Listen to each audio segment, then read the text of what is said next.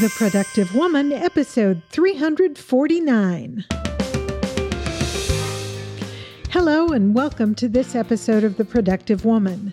My name is Laura McClellan and this is a podcast about productivity for busy women.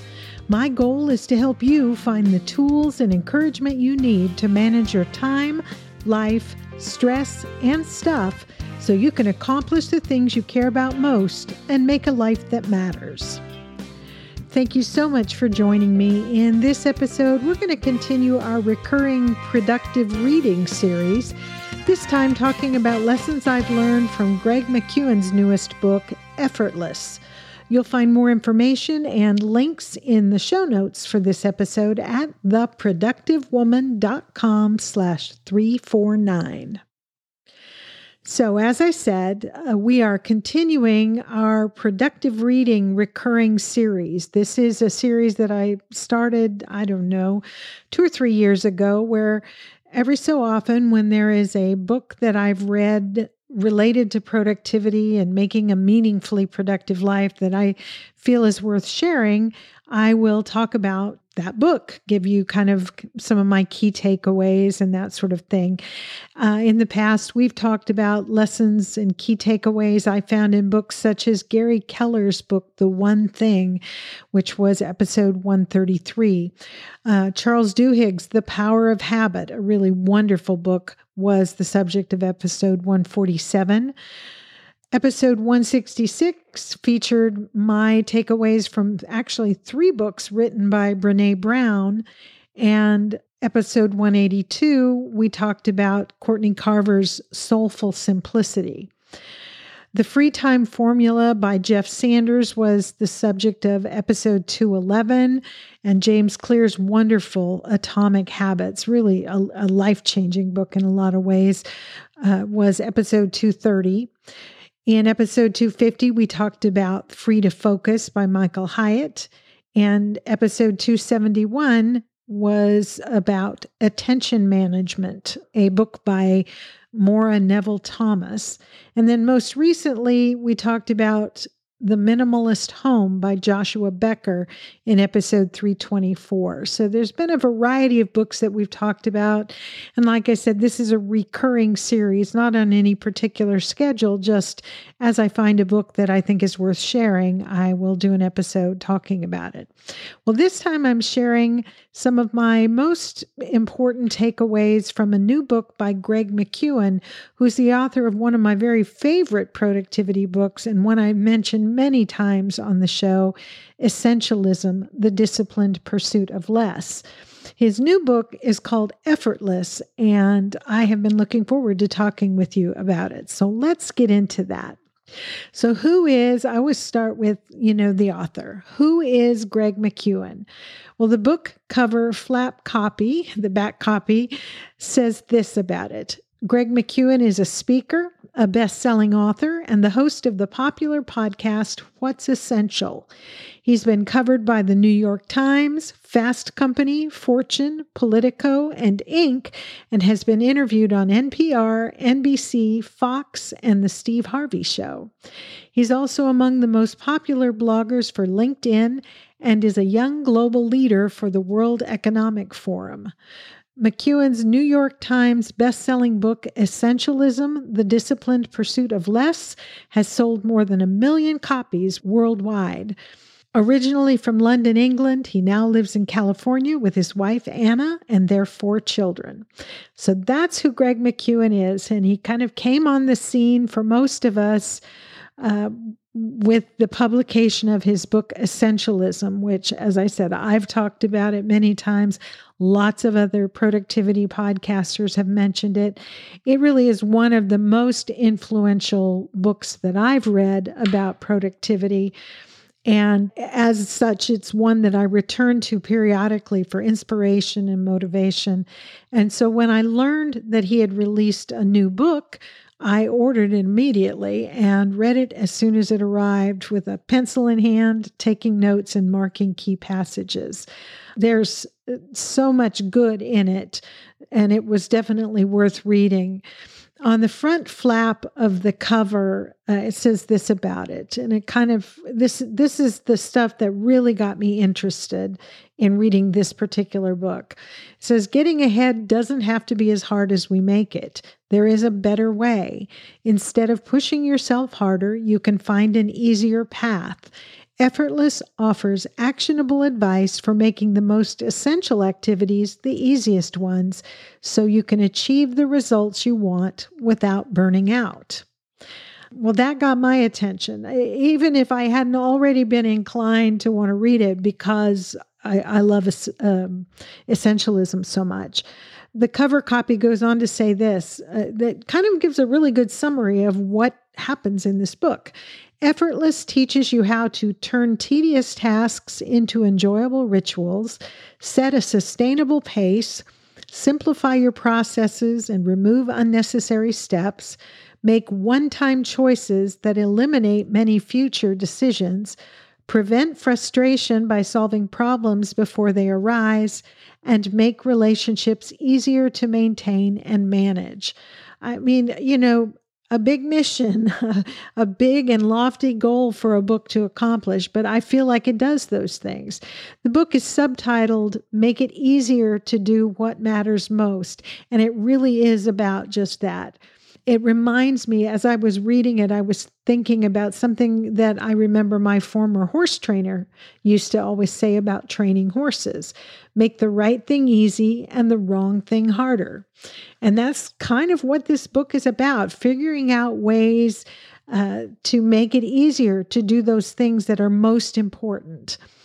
The introductory section Uh, starts out by saying, basically, not everything has to be so hard.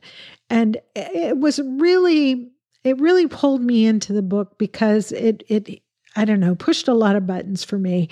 Our culture, as he points out, tends to equate hard work and success, um, glorify the hustle, and see busyness and exhaustion as a badge of honor. Um, this, I think, honestly makes it harder to be truly productive rather than easier. It makes it less likely that we're going to be productive rather than more likely if we are so, if we have bought into this idea that it's all about hustling and working hard and being so busy that we're exhausted all the time. And he, he talks about that in the opening section of the book. One of the things he said that I had marked was, it doesn't help that our culture glorifies burnout as a measure of success and self-worth. The implicit message is that if we aren't perpetually exhausted, we must not be doing enough, that great things are reserved for those who bleed, for those who almost break. Crushing volume is somehow now the goal. And I found myself kind of nodding my head as I read that. I thought, yeah, that's...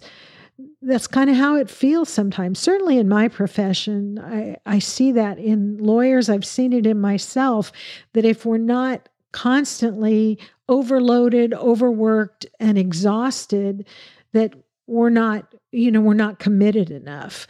And I think a lot of us feel that way. He goes on to say in that same section, and I'm quoting here, it is true that hard work can equal better results. But this is true only to a point. After all, there's an upper limit to how much time and effort we can invest. And the more depleted we get, the more our return on that effort dwindles. This cycle can continue until we are burned out and exhausted and still haven't produced the results we really want. I don't know about you, but I felt that. Just going and going and pushing and, and working hard and working long hours and and and just exhausted, but still not achieving the results I want.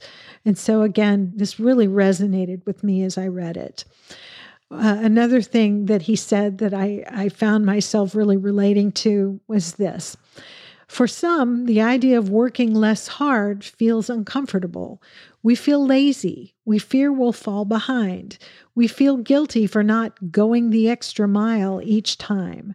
This mindset, conscious or not, may have its roots in the Puritan idea that the act of doing hard things always has inherent value. Puritanism went beyond embracing the hard. It extended to also distrusting the easy. But achieving our goals efficiently isn't unambitious. It's smart. It's a liberating alternative to both hard work and laziness, one that allows us to preserve our sanity while still accomplishing everything we want. And, you know, have you felt that way? This, this sort of feeling of that if it's easy, it must not be worthwhile, that everything worthwhile is is a slog, is going to be hard, is going to be, you know, diff, difficult. And if if it's not, we're just being lazy. Um, I, I love that, you know, that he kind of digs in behind the, a mindset that a lot of us have without even realizing it, where when he says that that Puritanism that kind of is behind it went beyond embracing the hard and extended to distrusting the easy. If it's easy, it must not be worthwhile, right? And I wonder if this is more uniquely American or if those in other countries also have this mindset. Because of course, when I think of Puritanism, I think of, you know, early American uh, colonists and the, the very stern, hardworking Puritans. But I wonder if this um, extends to other countries. I know Americans, for instance, notoriously don't use up their vacation days each year, while those in some other countries routinely take long vacations each year. And so I would love to know if you live somewhere other than America, what's it like where you are? Is this um, thing that he's talking about here, this sort of feeling guilty if we're not working really, really hard all the time, is that common in your culture or in your country? I'd love to hear about that. Uh, you can send me an email about it at, at feedback at the productive woman dot com or, you know, comment on in the show notes uh, f- for this episode. So anyway, the book after the introduction has uh, three main sections, each of which answer a key question. Uh, he talks about the effortless state, Uh, that is the uh, condition of being effortless, effortless action, and effortless results. And uh, each of them answer a question. Uh, so the, for the section about effortless state, Uh, his question is, how can we make it easier to focus? Because he talks about how when you kind of get in the zone, whatever you're doing, even if it's a really challenging uh, task, when we get into that zone, it feels effortless. You just, you're kind of there and you're in it and you're going and it, it feels easier. And so the question is, how can we do that? How can we get to where we can focus more easily and we can get into that effortless state, effortless condition? Uh, one of the things he says in that section that I thought was good is the first step toward making things more effortless is to clear the clutter in our heads and our hearts. And it goes into the details here. I'm trying to just hit the highlights. It was hard for me to kind of narrow down um, just a, a few things to share with you because there's so much meat in this book. Uh, he says, when your brain is filled with clutter, like outdated assumptions, negative emotions, and toxic thought patterns, you have less mental energy available to perform what's most essential. And so think about that. If you are wanting to make it easier to do the essential things, you want to have the necessary mental energy to do those things. But as he said, if if our brain is cluttered up with these outdated assumptions, negative emotions, or toxic thought patterns, they're using up the mental energy that we have, which will make it harder to do those essential tasks.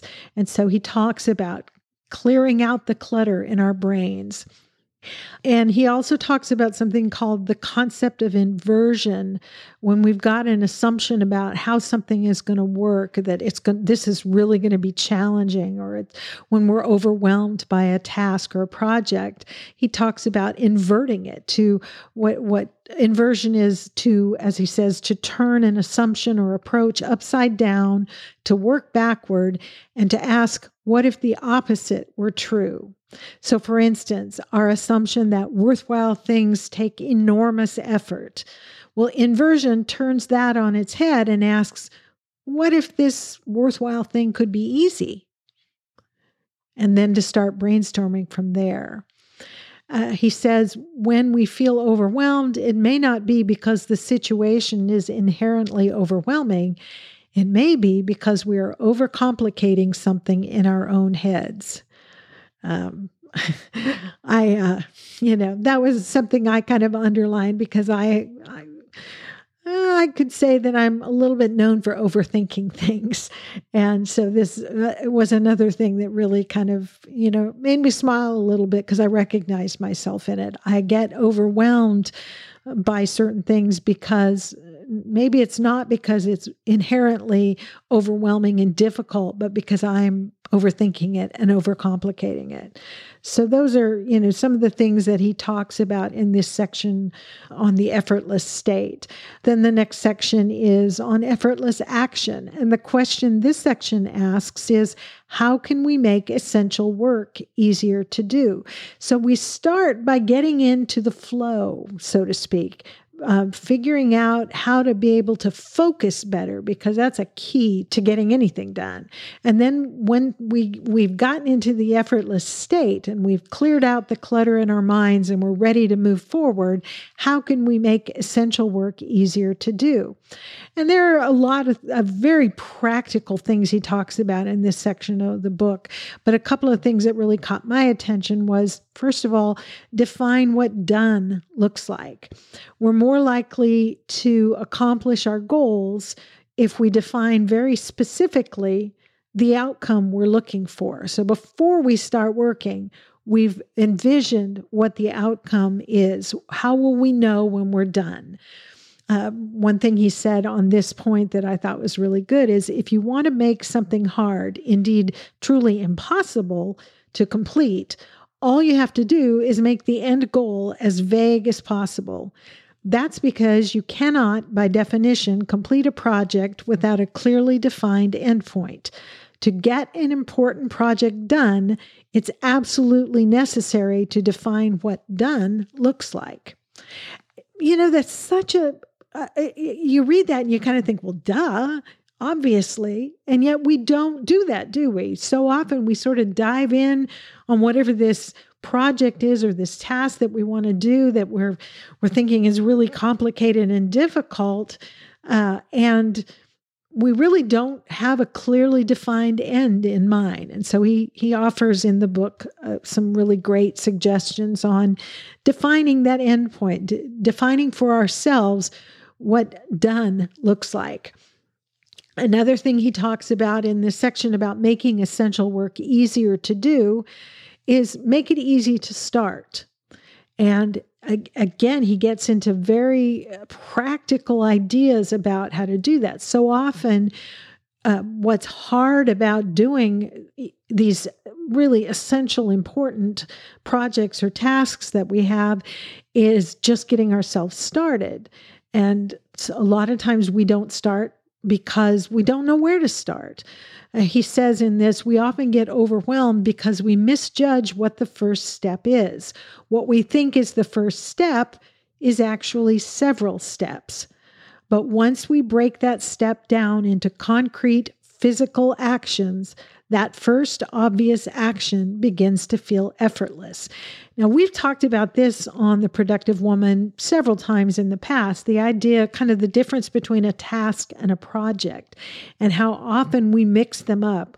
What we write on our to-do list as a task really isn't a task at all. It's a project. It's got several pieces to it. But the way we get started is we find the easiest way in. We, we break that down into the smallest, most discrete actions that we can take until it's easy, as he sa- says, you know, effortless to start, because it's It's so easy to do that first task uh, and check it off the list and move on. He talks about the concept of the minimum viable first action Um, and he defines that in one place, says the action that will allow us to gain the maximum learning from the least amount of effort, or it could be the maximum result from the least amount of effort. But think about that. Instead of making a grand entrance into this project and knocking out the whole thing in, you know, one fell swoop, think about the minimum viable first action. What's the tiniest first step you could take to move in the direction of accomplishing the, this result that you have defined what done looks like? Uh, so I thought that was really good. In this, also in the section about effortless action and how can we make essential work easier to do, he does talk about how we we slow ourselves down and we hold ourselves back through things in our mind. And so it goes back to the what we talked about er, earlier in the effortless state section, uh, the, the clutter in our minds. Um, he says, perfection makes essential projects hard to start. Self-doubt makes them hard to finish. And trying to do too much too fast makes it hard to maintain momentum. And it gets into this whole uh, discussion in this section about Uh, setting a sustainable pace instead of, you know, diving in too hard, too fast, and burning out too quickly.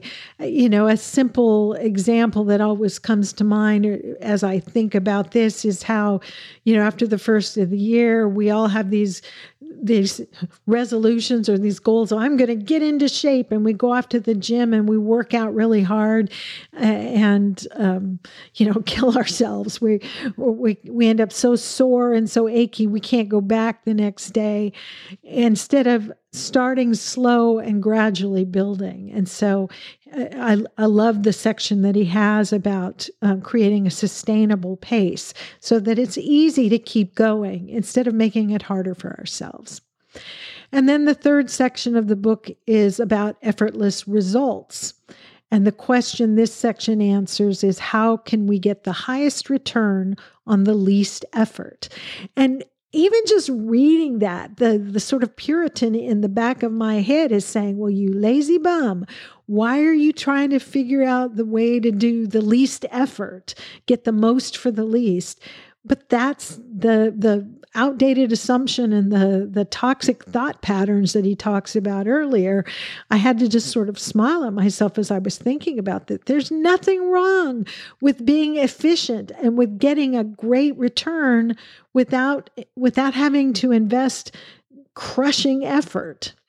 And so in this section, he talks about residual results, which is where you exert effort once and reap the benefits again and again. And he gives lots of examples for this, uh, you know, but basically it's things like setting up systems that work for you, which is an investment of time at the beginning that gains you benefits in time and energy over the long haul. He talks about creating cheat sheets, checklist, basically, that you think through once and use each time you do a particular activity to make sure things uh, get done efficiently and correctly. He says the idea of a cheat sheet is simply to get things out of your brain so you can do them automatically without having to rely on memory.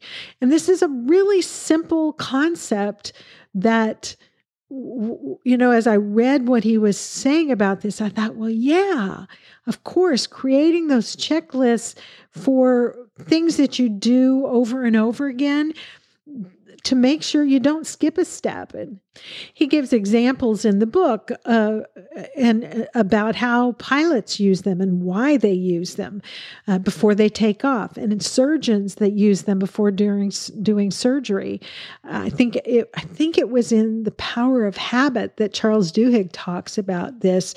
Um, I know it was one of those books. Same kind of concept: the value of having a checklist for something that you think you know how to do. It gets really easy to forget a step and miss a step and create problems and, you know, end up with errors. But you can make it easier to get the right results by setting up these systems, whether it's a checklist or whatever it might be. Uh, but th- th- that's a great section, and I really recommend that to you.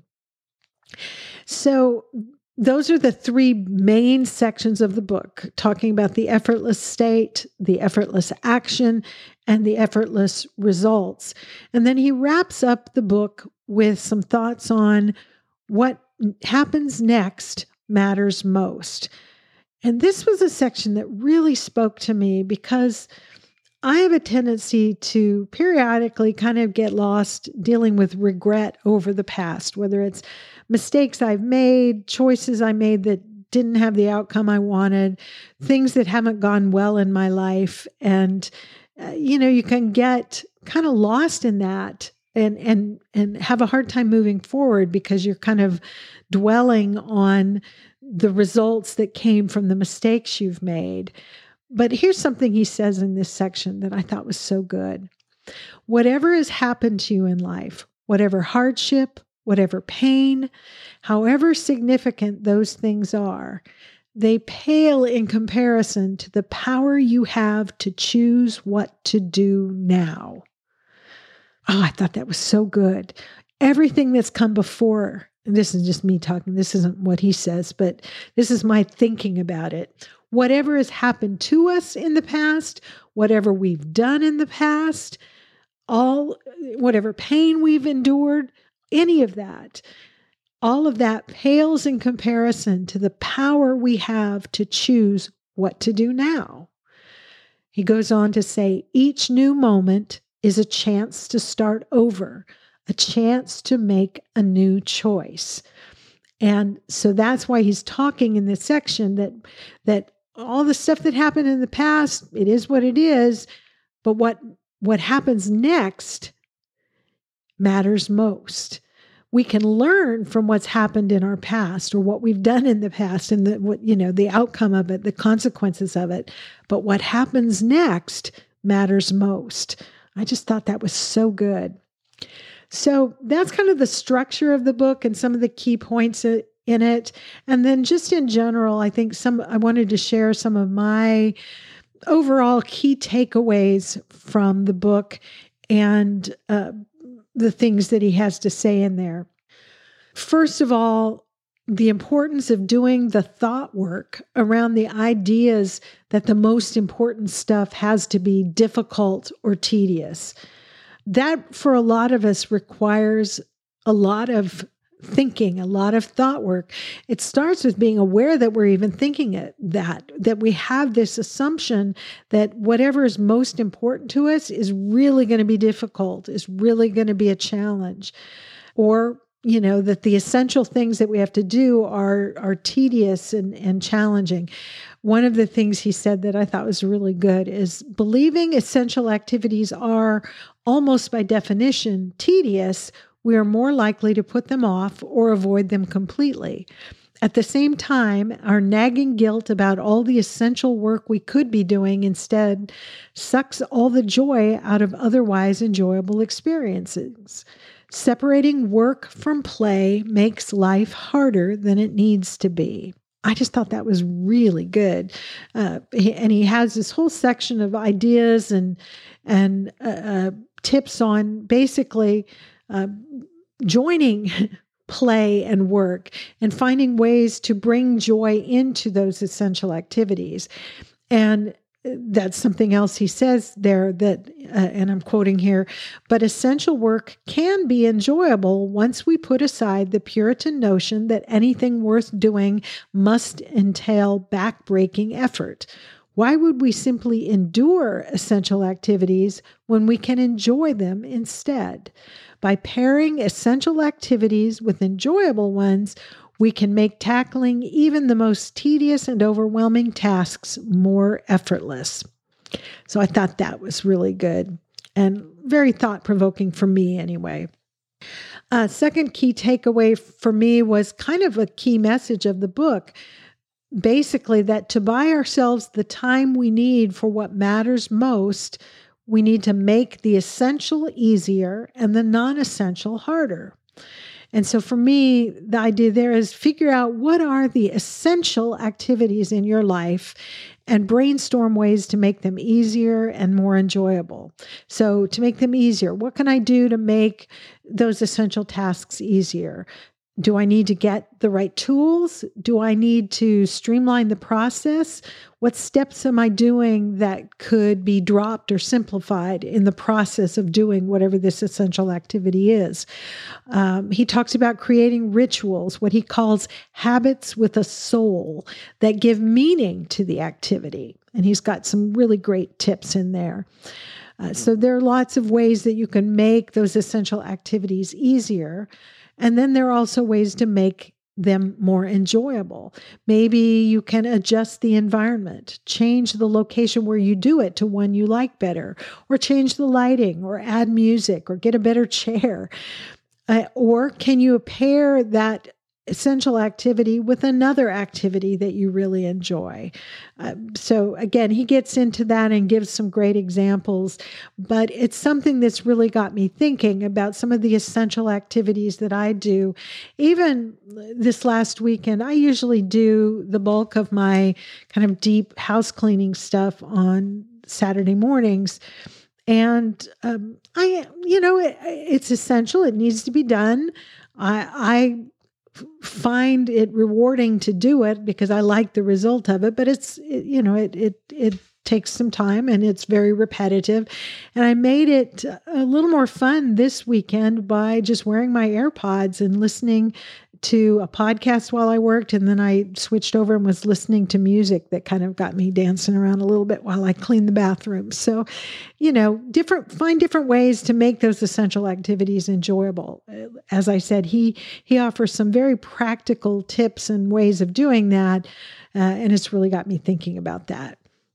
Also, in this, along this theme of making the essential easier and the non-essential harder, he reiterates the importance of gratitude in making the essential things easier. And, you know, a couple of things he said that I kind of, you know, highlighted just because they spoke to me. The more you complain and the more you read and hear other people complain, the easier it is to find things to complain about. But on the other hand, he says, when you focus on something you are thankful for, the effect is instant.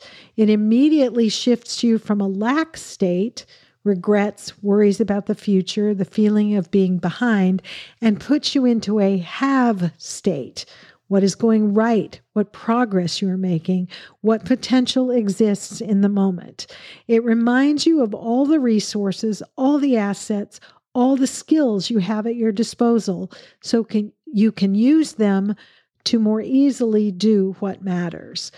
And again, this really spoke to me that that basically complaining and focusing on, on what's wrong and what's difficult, or even just listening to other people complain, it it makes it easy to find things to complain about, and it makes it harder to get things done. So the antidote to that, he says, is to to create an, a, a gratitude mindset. He says, gratitude is a powerful catalytic thing. It starves negative emotions of the oxygen they need to survive.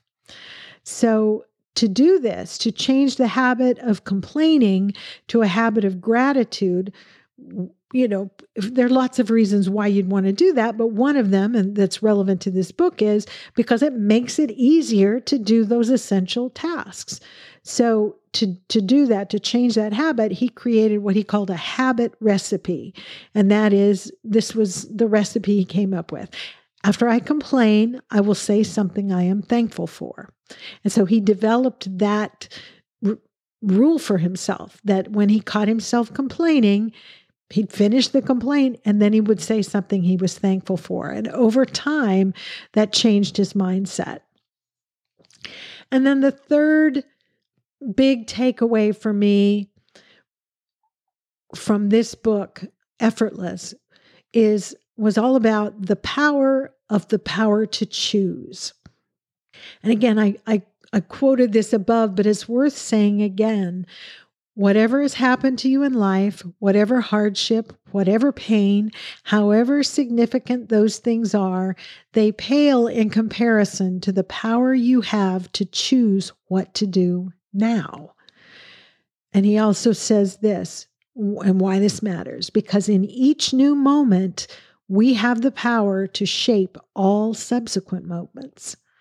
So it's all about our power to choose. We have the power to choose what we're going to do. We have the power to choose how we're going to think. We have the power to choose in any given situation, how we're going to handle it, how we're going to respond, what, how we're going to think about it. And in each new moment, he says, we have the power to shape all subsequent mo- moments. So those were kind of my, the, the three biggest things I took from this book, the importance of doing that thought work about, you know, questioning that assumption that those things that are most important are going to be the most difficult. Uh, the importance of buying ourselves the time we need for what matters by making the essential easier and the non-essential harder, and the power to choose. And we all have the power to choose. So some final thoughts, I guess, to sort of wrap this up, my my thoughts about this book. Uh, one of the things that I found myself thinking as I finished the book was most of us in the Productive Woman community care very much about making a life that matters, however it is that we each define it for ourselves. For a lot of us, part of that is feeling that we're making a contribution, that we're making a difference, that we're making the world better in some way, whether it's the world at large or the world within the four walls of our home. And we spend a lot of time, energy, and attention pursuing different ways of doing that, whether in business, in our relationships, or you know, wherever. We want to be the best version of ourselves so we can make the best and most meaningful contribution to the world. And what I kept thinking about as I was as I was reading this book and pondering it after I'd read it, there's nothing wrong with wanting to improve our skills, to grow and be better so we can do more in the world or do greater things. But one thing he said in the book that stuck with me and provoked a lot of thought and self-examination is this. He said, the greatest gift we can offer to others is not our skill or our money or our effort. It is simply us. And this is a, in a section talking about the power of presence, about being there in the moment, especially when we're interacting with people. Just be there, be present in a way that lets them feel noticed and heard. He talks quite a bit about this because it's what we all want. We all want to feel noticed. We all want to feel heard. That's what we all want. And that's why it's the greatest gift we can offer to others. And maybe the best thought to end with is the one he says is the one message he wants us all to take away from the book. And it's this. Life doesn't have to be as hard and complicated as we make it. No matter what challenges, obstacles, or hardships we encounter along the way, we can always look for the simpler, easier path. And it's okay to do that. Like I said, that he he says in the book, if you can only take one thing away from the from the book, that's what he wants it to be. And I think it's worth pondering. So in general, what do I think about this book? Effortless didn't have the sort of wow impact on me that his book Essentialism did. But it did provide a lot of Hmm, moments. Moments when I read something that made me pause and think. And it also offers lots of ideas for very practical, actionable steps that I can take to make the best use of my time. And for that reason, those reasons, I guess, I highly recommend this book. It's very much worth reading. And I'd love to hear if if you've read it, what you thought of it. What were your takeaways? You can share those with us uh, in the comments section of the show notes for this episode at the productive woman dot com slash three forty-nine. Or you can post a comment or question on the Facebook page, or if you're a member of the Productive Woman Community Facebook group, uh, share your, you know, your takeaways there. Or if you haven't yet read Effortless, share what is a productivity-related book that you have read recently that you'd recommend. I'm always looking for good things to read to sort of inspire and motivate me, give me new ideas about how to make better use of my time and, and make a life that matters. If you prefer to share your thoughts with me privately, you can always do that by emailing your questions, comments, or suggestions to me at feedback at the productive woman dot com, or you can leave a voice message on the website. Uh, there's a little tab over a kind of on the right-hand side that you can click on to leave a voice message uh, to share your thoughts and your feedback about this episode or anything else you want to share with me. Before we go, a couple of things. Well, really just one thing. You might have heard me uh, sort of in the middle or toward the end of twenty twenty mention in, in a couple of episodes plans that I had to host an in-person planning retreat here at my home in North Texas. I really had hoped to do it kind of toward the end of last year to, you know, get ready for twenty twenty-one. But with COVID travel restrictions at the time, I just, I had to postpone it. I, I do plan to host a retreat this year, twenty twenty-one, uh, and, and I'm going to do it. My plan right now is to do it in October. Uh, to kind of get ahead of the holiday season, but gather together to do some planning, some goal setting, and, and all of those sorts of things to get ready for twenty twenty-two. It'll be a small group. I will host no more than five women at the most at any retreat. Um, priority will be given, honestly, to those who've participated in a Productive Woman Mastermind with me in the past, just because... Uh, Those, those of you who've done that, you're familiar with kind of the approach that we take to planning and all that sort of thing. Uh, but but I will, unless all the spots get taken, I will it, it make it open to other women who are in the community who maybe haven't yet participated in a mastermind. The cost will be very minimal this first time. Um, just I will be asking you to to kick in a bit to cover the costs of food and some other things that we're going to do. Uh, but uh, if this is something that you're interested in, Uh, send me an email at feedback at the productive woman dot com to let me know that you'd be interested in joining me uh, with just a very small group of women uh, to for a planning retreat, kind of a long weekend type of thing. And I'll share more specifics with you. As I said, I, I will only host no more than five women at a time. And I, I would love to have maybe get to meet you there. Uh, so let me know. And that is it for this episode of The Productive Woman. As always, I am so grateful to you for spending this time with me. I, I hope you feel like it was worthwhile. I look forward to talking with you again very soon. So until next time, remember, extend grace to each other and to yourself, and go make your life matter.